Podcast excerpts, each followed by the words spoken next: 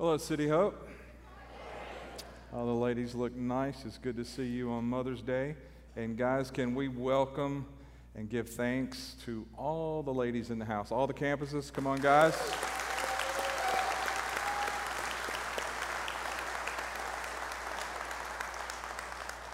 Moms, we hope you have a blessed day. And uh, for those of you maybe that your moms have already uh, gone on to be with the Lord, may you enjoy the memories and just remember she's waiting on you. So uh, we just, it's a special day, a special time to be here. And, and if you're new uh, here and you've been here, you know, just a few weeks, you probably noticed I'm wearing a tie. Uh, I'm wearing a tie. Just so you know, I've been in ministry for almost 40 years. In 20 years, I was in bondage where we had to wear a suit and a tie every weekend. I have been set free. so it's not that I have to, now I get to. And so, really, I'm not wearing this for you. I'm wearing this for my mom. My mom's sitting over here because I know she'll come and give me a compliment.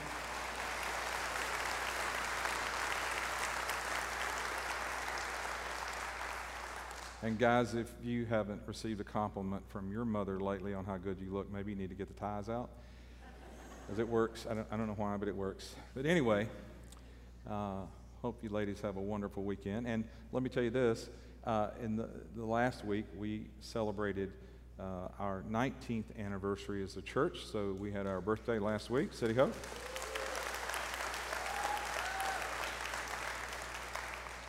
A couple things I want to share with you very quickly before I get into the message.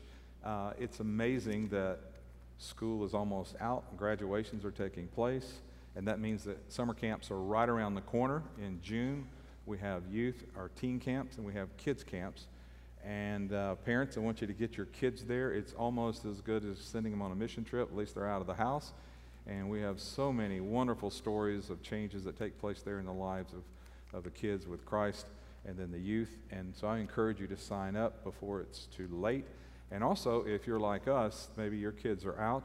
We sponsor kids every year. We typically sponsor one child and one teenager. So I encourage you to do that if your kids are out uh, do that because we will have a few that'll, that'll say, listen, we want to go, but we, parents don't have the funds. So let's be that support for them.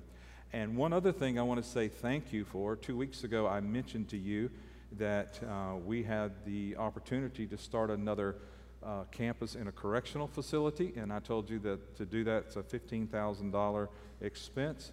And within the next seven or eight days, that came in and I want to say thank you for giving, and we'll start that campus in July.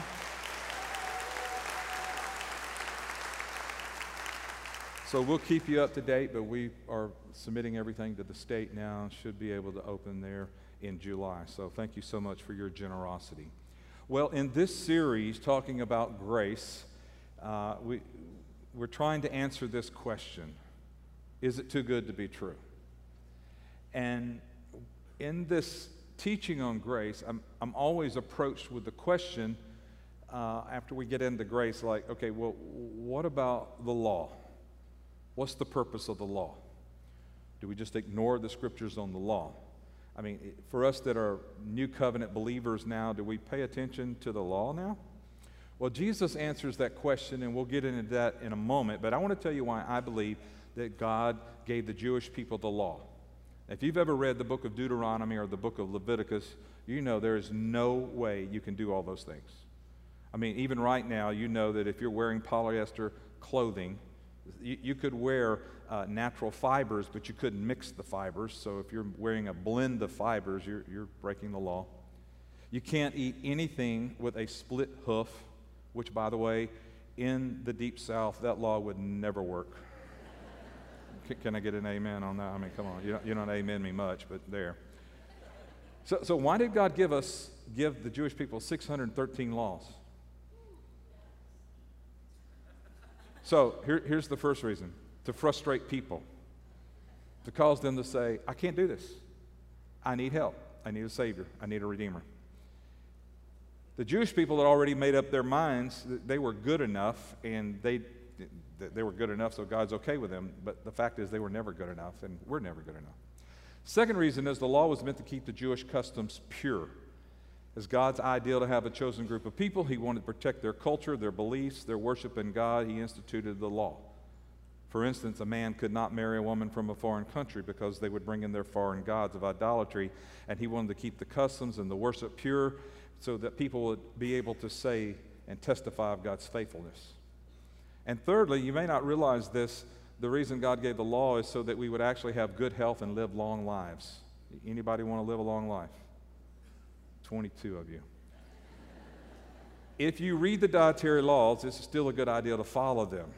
Uh, because God wants his people healthy and strong. It says in Deuteronomy 6:24, "The Lord commanded us to obey all these decrees and to fear the Lord our God, so that we might always always prosper and keep and be kept alive as in the case today, long life." So it is a good idea to follow all the dietary restrictions of the law, but I'm going to be honest and transparent with you. Uh, I'm not going to do that. I'm under grace. So I am going to have a pork chop every now and then, and ribs will come near my dwelling. I'm just saying. So by the time Jesus arrives on the earth, and you know, the, the, the, law has been in place for several thousand years, and there's 613 original laws. The Pharisees come along and say, well, that's not good enough. So they actually came up with 300 more. And they were adamant that people had to follow all 913 laws. That's legalism. Adding to what God says is legalism. Doing what God says is obedience. Adding your own set of requirements is, to what God said is legalism. In fact, misinterpreting what God said is legalism. So there's the battle all of us have faced that either being a people of grace or a people of legalism. And one of the major things that turns people off in our world is when we become legalistic. It's a turnoff. So let's just do what the Bible says. Quit adding things to the Bible. That's exactly what the Pharisees were doing, adding additional rules. So Jesus comes on the scene and he begins to tell them about his death and resurrection and that he would pay the penalty of sin and they could get to heaven by believing in him and that he was the only way to heaven. And most people, the common people, when they heard this, because they were living under this oppressive law, they went, Wow, thank God. We don't have to follow the regulations of the law. And that's true for salvation. The law cannot save you, but there's a purpose for the law even today. And Jesus addresses this issue in the Sermon on the Mount.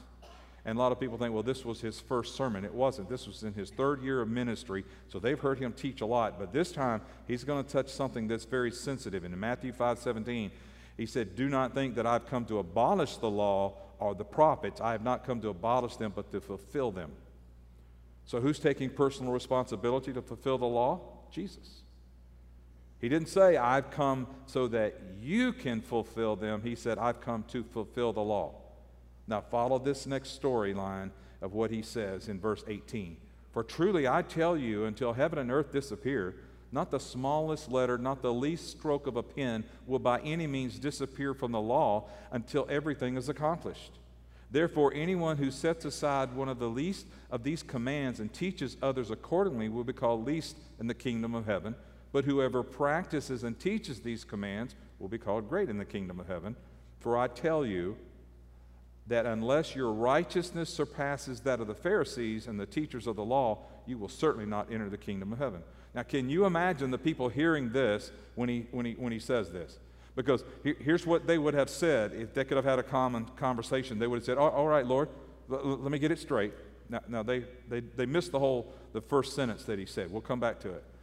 Lord, you're, you're saying we have to follow the 613 laws and we have to follow the 300 additional laws because you said our righteousness has to surpass that of a Pharisee and the teacher of the law.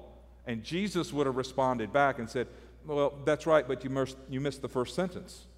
The first sentence is, I came to fulfill them for you. Therefore, you're not under the demands of the law, but there's still a purpose for the law. So, I, in this message, I want to show you what I think are three purposes for the law. Here's the first one the law is a master. In Galatians 3, verse 23, there's two words I want you to see. The scripture says, But before faith came, we were kept under guard by the law, kept for the faith which would afterwards be revealed. Therefore, the law was our tutor to bring us to Christ that we might be justified by faith. But after faith has come, you're no longer under a tutor. The phrase under guard is a phrase that means custodial direction. I'll, I'll, I'll give you a modern day look at it. Today, if, if, if a child's left without parents, in our governmental system, the courts appoint a custodian for that child. They help that child grow up and become an adult. They have the rights of the parents, but they're appointed by the courts. This is exactly what the law does for those who are unbelievers. If you're not a believer, but you're seeking and you're looking and trying to find meaning and truth and purpose, let me tell you what the law is doing for you right now. The law is holding you and keeping you until you find Christ. The law, though, is a constant reminder to every unbeliever that you can't measure up by your own good works. That's why Christ came, died for, by, with his death, and believing in him, you can f- fulfill the requirements of the law for you. So you have two choices. One choice is you can keep trying to obey the law, do enough good things, you know, and, and even if doing that's not going to qualify you for heaven. You can do all 913 laws and it's not going to get you into heaven. Our second option is you can accept grace and believe in Jesus Christ, who is the only way to heaven. So the law, it's the master that keeps reminding us that you won't live up to the standards of God unless you believe in Christ. But in verse 24, one of the words I wanted you to look at is the word tutor. Therefore, the law was a, our tutor, which means a schoolmaster it, it, was the tutor to bring us to Christ that we might be justified by faith. But after faith, when you receive Christ, we, we, we no longer come under a tutor. Because you became a believer, Christ, you, in Christ, the schoolmaster that, that you had before, you, you don't need. The schoolmaster before you was mean. The law keeps telling you things like you're not good enough, you'll never measure up, you can never do enough good things to make God happy. So the law is like a mean schoolmaster. Did, did you ever have a school teacher like that? Oh, I, I did. In the eighth grade, she taught history. And she had taught it forever. She was an old maid. I, I now know why she was an old maid, looking back. I know now. And you will too after I finish this. Uh, soon after our class passed through, she finally retired. Our class was right before PE. We had all these classes all day long, and we are ready to go outside and have fun. And, and, and so we, we, didn't have a gym. Uh, as, dark ages, okay? So, number one, she was mean, and we couldn't keep quiet because we were ready to go to PE. And it's history right before PE. She was an old maid. She was about four foot six. And she was always mad about something. And when she would catch the boys talking, she would get her little paddleball paddle that didn't have the ball and the string on it. She'd come hold you by the wrist and wear your hand out, blood red. She was mean. The second time she caught you talking, she, she sent you outside the door to stand in the hallway. Now, this is old school. You young bucks, you don't have to deal with this.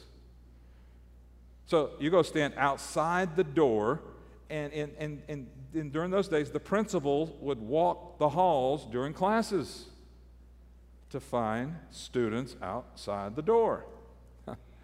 and when he saw you there, there was a quick trial and quick sentence in his mind. And the next thing you heard was, go to the office. When you walked in the office, there was no cordial, have a seat, sit down. All you heard was, grab your ankles. The next thing you felt and heard was pow, pow, pow. Yep, you got three licks with a homemade paddle, about three foot long. Edges are sanded off. About a hundred holes are drilled in it. So that when you get home, you still got little red dots on your rear end to remind you. and then you had to go back to your class front of all your classmates, tears in your eyes, and everybody knew what happened. And for the next five minutes, the teacher had your attention. We hated that class. We hated it. That was my schoolmaster, Miss, I, I don't even want to say her name because chances are she's mean enough to still be alive. and I don't need her knocking on my door or sending me an email. The point, that's what the law was meant to do, to frustrate you to put restrictions on you, to tell you what you, you've got to do. I'm your master now, and that, that's what you have to do if you want God's approval. See, when you become a believer in Christ, you change classes. When you change classes, you change teachers. Listen, when the bell rang, we could not wait to get outside as fast as we could. And, and, that's what the Bible was saying in verse 25. After faith has come, no longer a tutor or a master, now Christ is going to teach you. And so this, the new teacher was kind of like my coach, my PE coach in the eighth grade, because he would encourage you. You can do it. Come on, you fall, you fail, you might, come on, get up. You can do it again. You can do it again. It, it's like God is saying, listen, I've got the grace. I paid the price. After you fall, keep on. Get up. You can do it. Come on, you can do it. You can choose to stay under the teacher of the law, the master, or you can believe, become a believer in Christ and get a new teacher with grace and love and mercy. I chose grace and love and mercy. Here's the second thing the law is a map. Even as evangelical Christians, I believe we ignore a vast amount of scripture that's designed to show us where to go and what to do. I, I, know that because we listen to everybody else that tells us where to go and what to do. I believe the scripture is very clear on how to make a decision. So, since we're all family, all the campuses and everybody, we're family, I want to ask you a few personal questions. How many of you have made a bad decision in the last 12 months? That's better than the last group. I gave you enough time because some of you are self righteous, so I put 12 months there, surely in 12 months. Let, let, let, me ask this question How many would you like to know how not to make that same decision again? How many would like to know how to make every decision in life correctly? Listen, if you want to know how to make financial, parenting, marriage, business decisions, the Bible paints a clear picture on how to make decisions. And most, a lot of those scriptures are found in what we call the law. The law is in the first five books of the Bible. And many of the scriptures that point us, that they point us in the right direction. And they're in the law. The law is a map. So listen to what the psalmist said about the law. Psalms 119, verse 97. Oh, how I love your law. I meditate on it, I muse on it, I chew on it, I think on it all day long. Verse 98 Your commands are always with me and make me wiser than my enemies. Now, how many of you would like to be smarter than your enemies? Well, let, let me say it politely. How many of you like to be smarter than people that oppose you? Some of you don't care. If I have someone opposing me, according to this scripture, the law makes me smarter than the one who's opposing me in real life. Now we know our real enemy it's, it's, it's not people, but the fact is, we do have people that oppose us. You do. And you always will. Verse 99, the psalmist said, But I have more insight than all my teachers, for I meditate on your statutes. So here's what that says you can be a know it all according to the Bible. And somebody's sitting there thinking, I know that. That's not new. I know it all. Ask me. So, uh, verse 100 I have more understanding than the elders, for I obey your precepts. So notice the words that are taking place eh, uh, uh, of the word law, statute, precepts, testimony, judgments. Verse 101 I have kept my feet from every path so that I might obey your word. I've not departed from your laws, for you yourself have taught me. How sweet are your words to my taste, sweeter than honey to my mouth. I gain understanding from your precepts, therefore I hate every wrong path. How many of you know there are right choices and wrong choices? There's nothing in between. It's right and wrong. Now, under, understand, you don't have multiple opportunities in the right path. There's one right path. There's a lot of wrong paths. And God says you can know the right path and keep your feet from evil and keep from falling. Well, how does that work? The next verse, 105, says, Your word is a lamp for my feet and a light on my path. Listen, parents, you already know this but you, you only have a few more years or a few more months with your kids before they're grown. In other words, let me say it this way you, how many years do you have to be their primary influence? Because at some point, they're going to choose and make their own decisions without mom and dad helping them. This is a verse for you to know and to read over and over. This is a verse to pray over them, to speak over them, because you want them to catch the passion for God's word like mom and dad are to have for God's word. Because listen, moms and dads make bad decisions. But every time a believer, we, we, read God's word and we are including the law and getting direction, somehow, even though we make a bad decision because we're not perfect, God shines a light on us and we tend to take the right steps to get back on the path. So I want the word to be a light for your path and a lamp for your feet. So let me illustrate it this way. Have you ever walked through the woods at night with no light? So just imagine, if you will, a parent, they're not here in this room or any of our campuses, they're at some other church. Imagine a parent with a poor sense of direction and a cheap flashlight. I know there's none of those here. And this parent with a poor sense of direction and a cheap flashlight has gone walking through the woods at night. And you're the kids. And you're walking behind the parent who has a poor sense of direction and a cheap flashlight. And as you walk through the woods, you start off, the child is really close, basically holding on to your coattail. But kids learn, they're quick to learn. Because when you're walking through the woods and you're following your parent with a poor sense of direction and a non working flashlight, and they go around an obstacle and pull a limb, and then they let it go, for an adult, it hits you across the waist. For a kid, it's going to slap you in the face. So the kids with parents that have a poor sense of direction and a cheap flashlight automatically learn to keep themselves six, eight, ten feet behind the parent in the darkness of the woods. It's difficult walking in the dark without any light. And just another little side note, guys never walk across your kid's room at night without a light and barefooted. Legos hurt. Walking in the dark is not as good as turning on the light. This is what God's saying to us about His sustaining grace. We think it's just on the front side of salvation. There is sustaining grace. To find it, you have to turn on the light.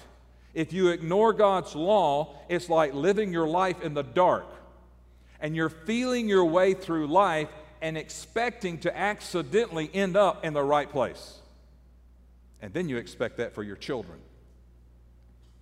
He's saying, Read my word, meditate on my word, my laws. Suddenly the light will come on. And listen, it's not a cheap light. It's a light so strong that it will, it will light the path. The path will be apparent to you. If you ignore the word and you ignored what he's talking about, then you're going to stumble your way through life. It's like walking through the woods with a poor sense of direction and a cheap flashlight that keeps going out. Yeah, you're going to end up somewhere, but it's going to be a painful journey. And the enemy of your soul plays for keeps. And he has placed carefully traps and snares on your journey in hopes of you walking in the dark, hoping you'll fall in the dark and ignore God's word and God's law. It's like some of you come to church on a regular basis, and some of you come monthly or every other week or whatever it is. And sometimes you come just to get a little direction and maybe recharge your cheap flashlight. And then you head back out into the woods. And when that cheap flashlight isn't working, well, I may begin to slip back into church a minute. Listen, it may start here, but it's a daily experience with living that you have with the living God that illuminates, illuminates the path that you are to walk on so that your children are following you. But that's up to you, mom and dad.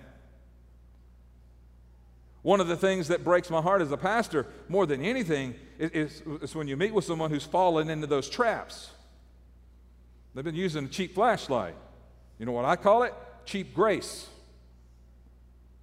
That's how they look at grace as cheap. It means I can do anything I want to do however I want to do it. That's not what grace means. Grace didn't cost you anything. But God's telling you if you want to get through this life and be successful, do what I'm calling you to do, you need to follow my word. Because in a cheap grace, you can, you can excuse your way out of everything because you want to pull the grace card, but God loves me. He does love you. But he wants you to live this life and not live it in a ravine and, or fall off a side of a mountain. He wants you to live it and have the purpose he's called you to. And so when we get to the place that we're ignoring God's word, it's like walking through the woods in darkness with a light that's gone out. And as pastors, we help pull people out of the trap, hoping they'll turn on the light, seek his face, meditate on his word so you can see clearly. And those who don't eventually keep going through the woods of life with no sense of direction and no light, so you end up going the wrong direction. And you end up falling off or getting lost or getting stuck. Listen, I grew up in a church that said anything that was fun was sin. Playing cards, bowling, dancing were just like thievery, adultery, and murder. I can laugh about it now. There was no difference. If you were at the bowling alley, you might as well be killing somebody. Some of you grew up in the opposite environment where God was like a big, benevolent grandfather and really didn't care about anything you did, so anything you did was fine with Him. Both extremes are out of balance. But what I grew up in, the opposite environment, everything fun was sin, and anything that caused me to suffer or be in pain must be God. So we were encouraged to choose the suffering path. And then when I got older, I realized that God's word didn't intend to drain all the joy of life and go through this suffering. He, he intended to put the fun and the joy back into life. And listen, if you don't believe that, you fall into enough pits, you'll find out that's not fun. You'll come to your senses. You, you fall into the pit of the enemy that is the most miserable place on the earth. But if you walk in God's will and light on the path, your life is to be the most fulfilled adventure that you can possibly imagine. That is the good news of the gospel. Well, in, in the original language, I told you in the first message, it means too good to be true. The word gospel, too, too good to be true. That's the new revelation that God wants you to have. Yes, it is grace to have joy and have an adventure and enjoy life, but also it is to ignore the pits. How do you ignore the pits? You got to you got to stay in the Word. If you ignore the Word, you're to find the pits. You're, you're to get stuck. And that's when I discovered sustaining grace, changed my life. So the law is the map to show you where to go. Thirdly, the law is a measure. And I want to end this by asking you a question, and many of you are going to answer the question the same way I normally answer the question. I had someone ask me a while back, Jerry, how are you doing? He didn't say, What are you doing? He said, How are you doing? And most of us, when we're asked that question, we say, Well, I'm doing this, and I'm doing that, and I'm doing this thing, and this good thing, that, that good thing. And we answer questions based totally on our performance, how we're behaving. That's not the question I'm asking you today. In fact, in just a couple minutes, I'm going to ask you to stop and ask the Lord yourself Lord, how am I doing? Not on the outside.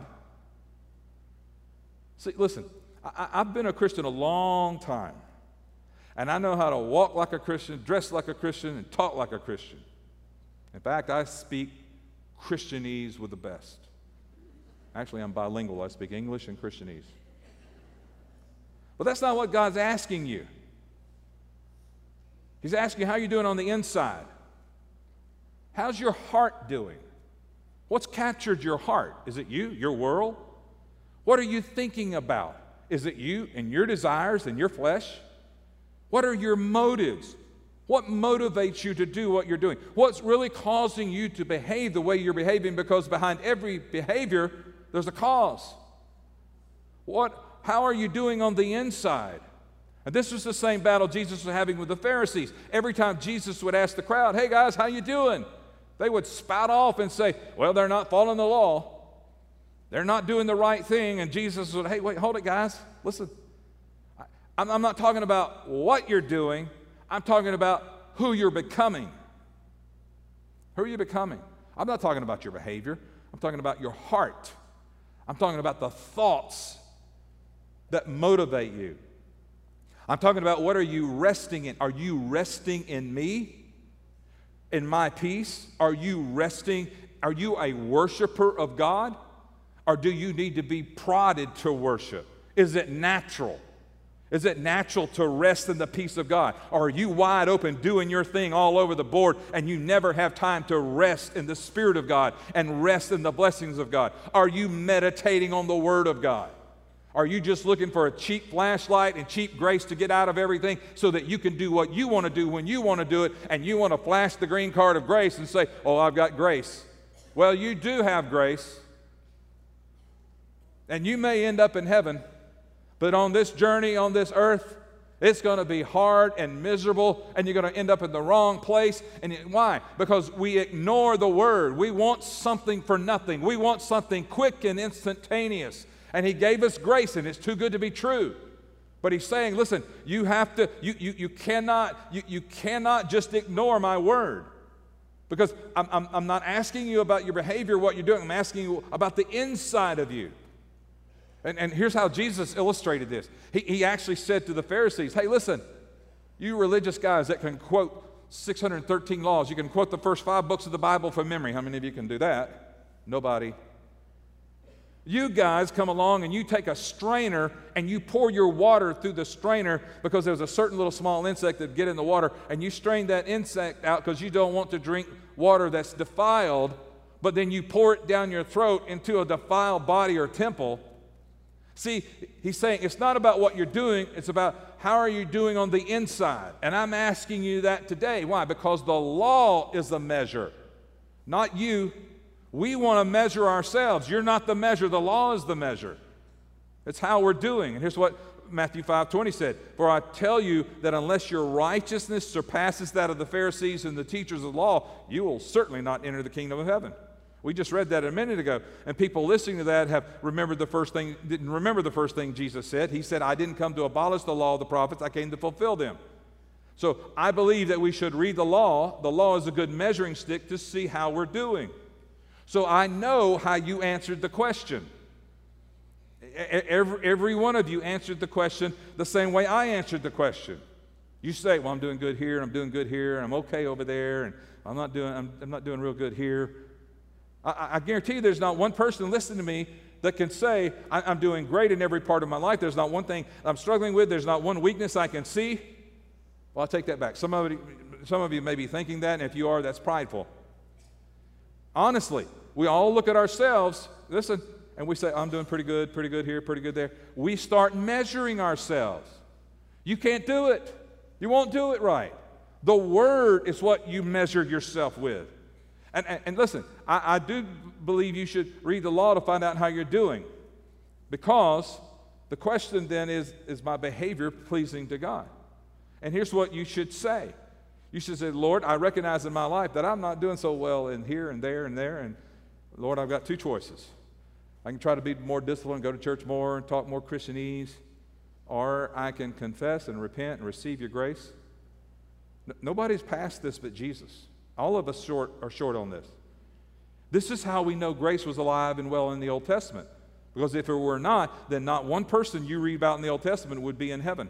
It was by grace that everyone in heaven made it to heaven because Christ, but before Christ and after Christ, because of grace. So here's what I want you to do. I'm wrapping this up right now. I want you to do this.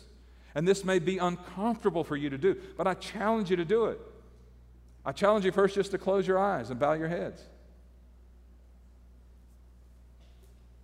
And I challenge you now to ask yourself this question inside, not out loud, but inside Lord, how am I doing? Lord, what's going on in my heart? Lord, what about my motives?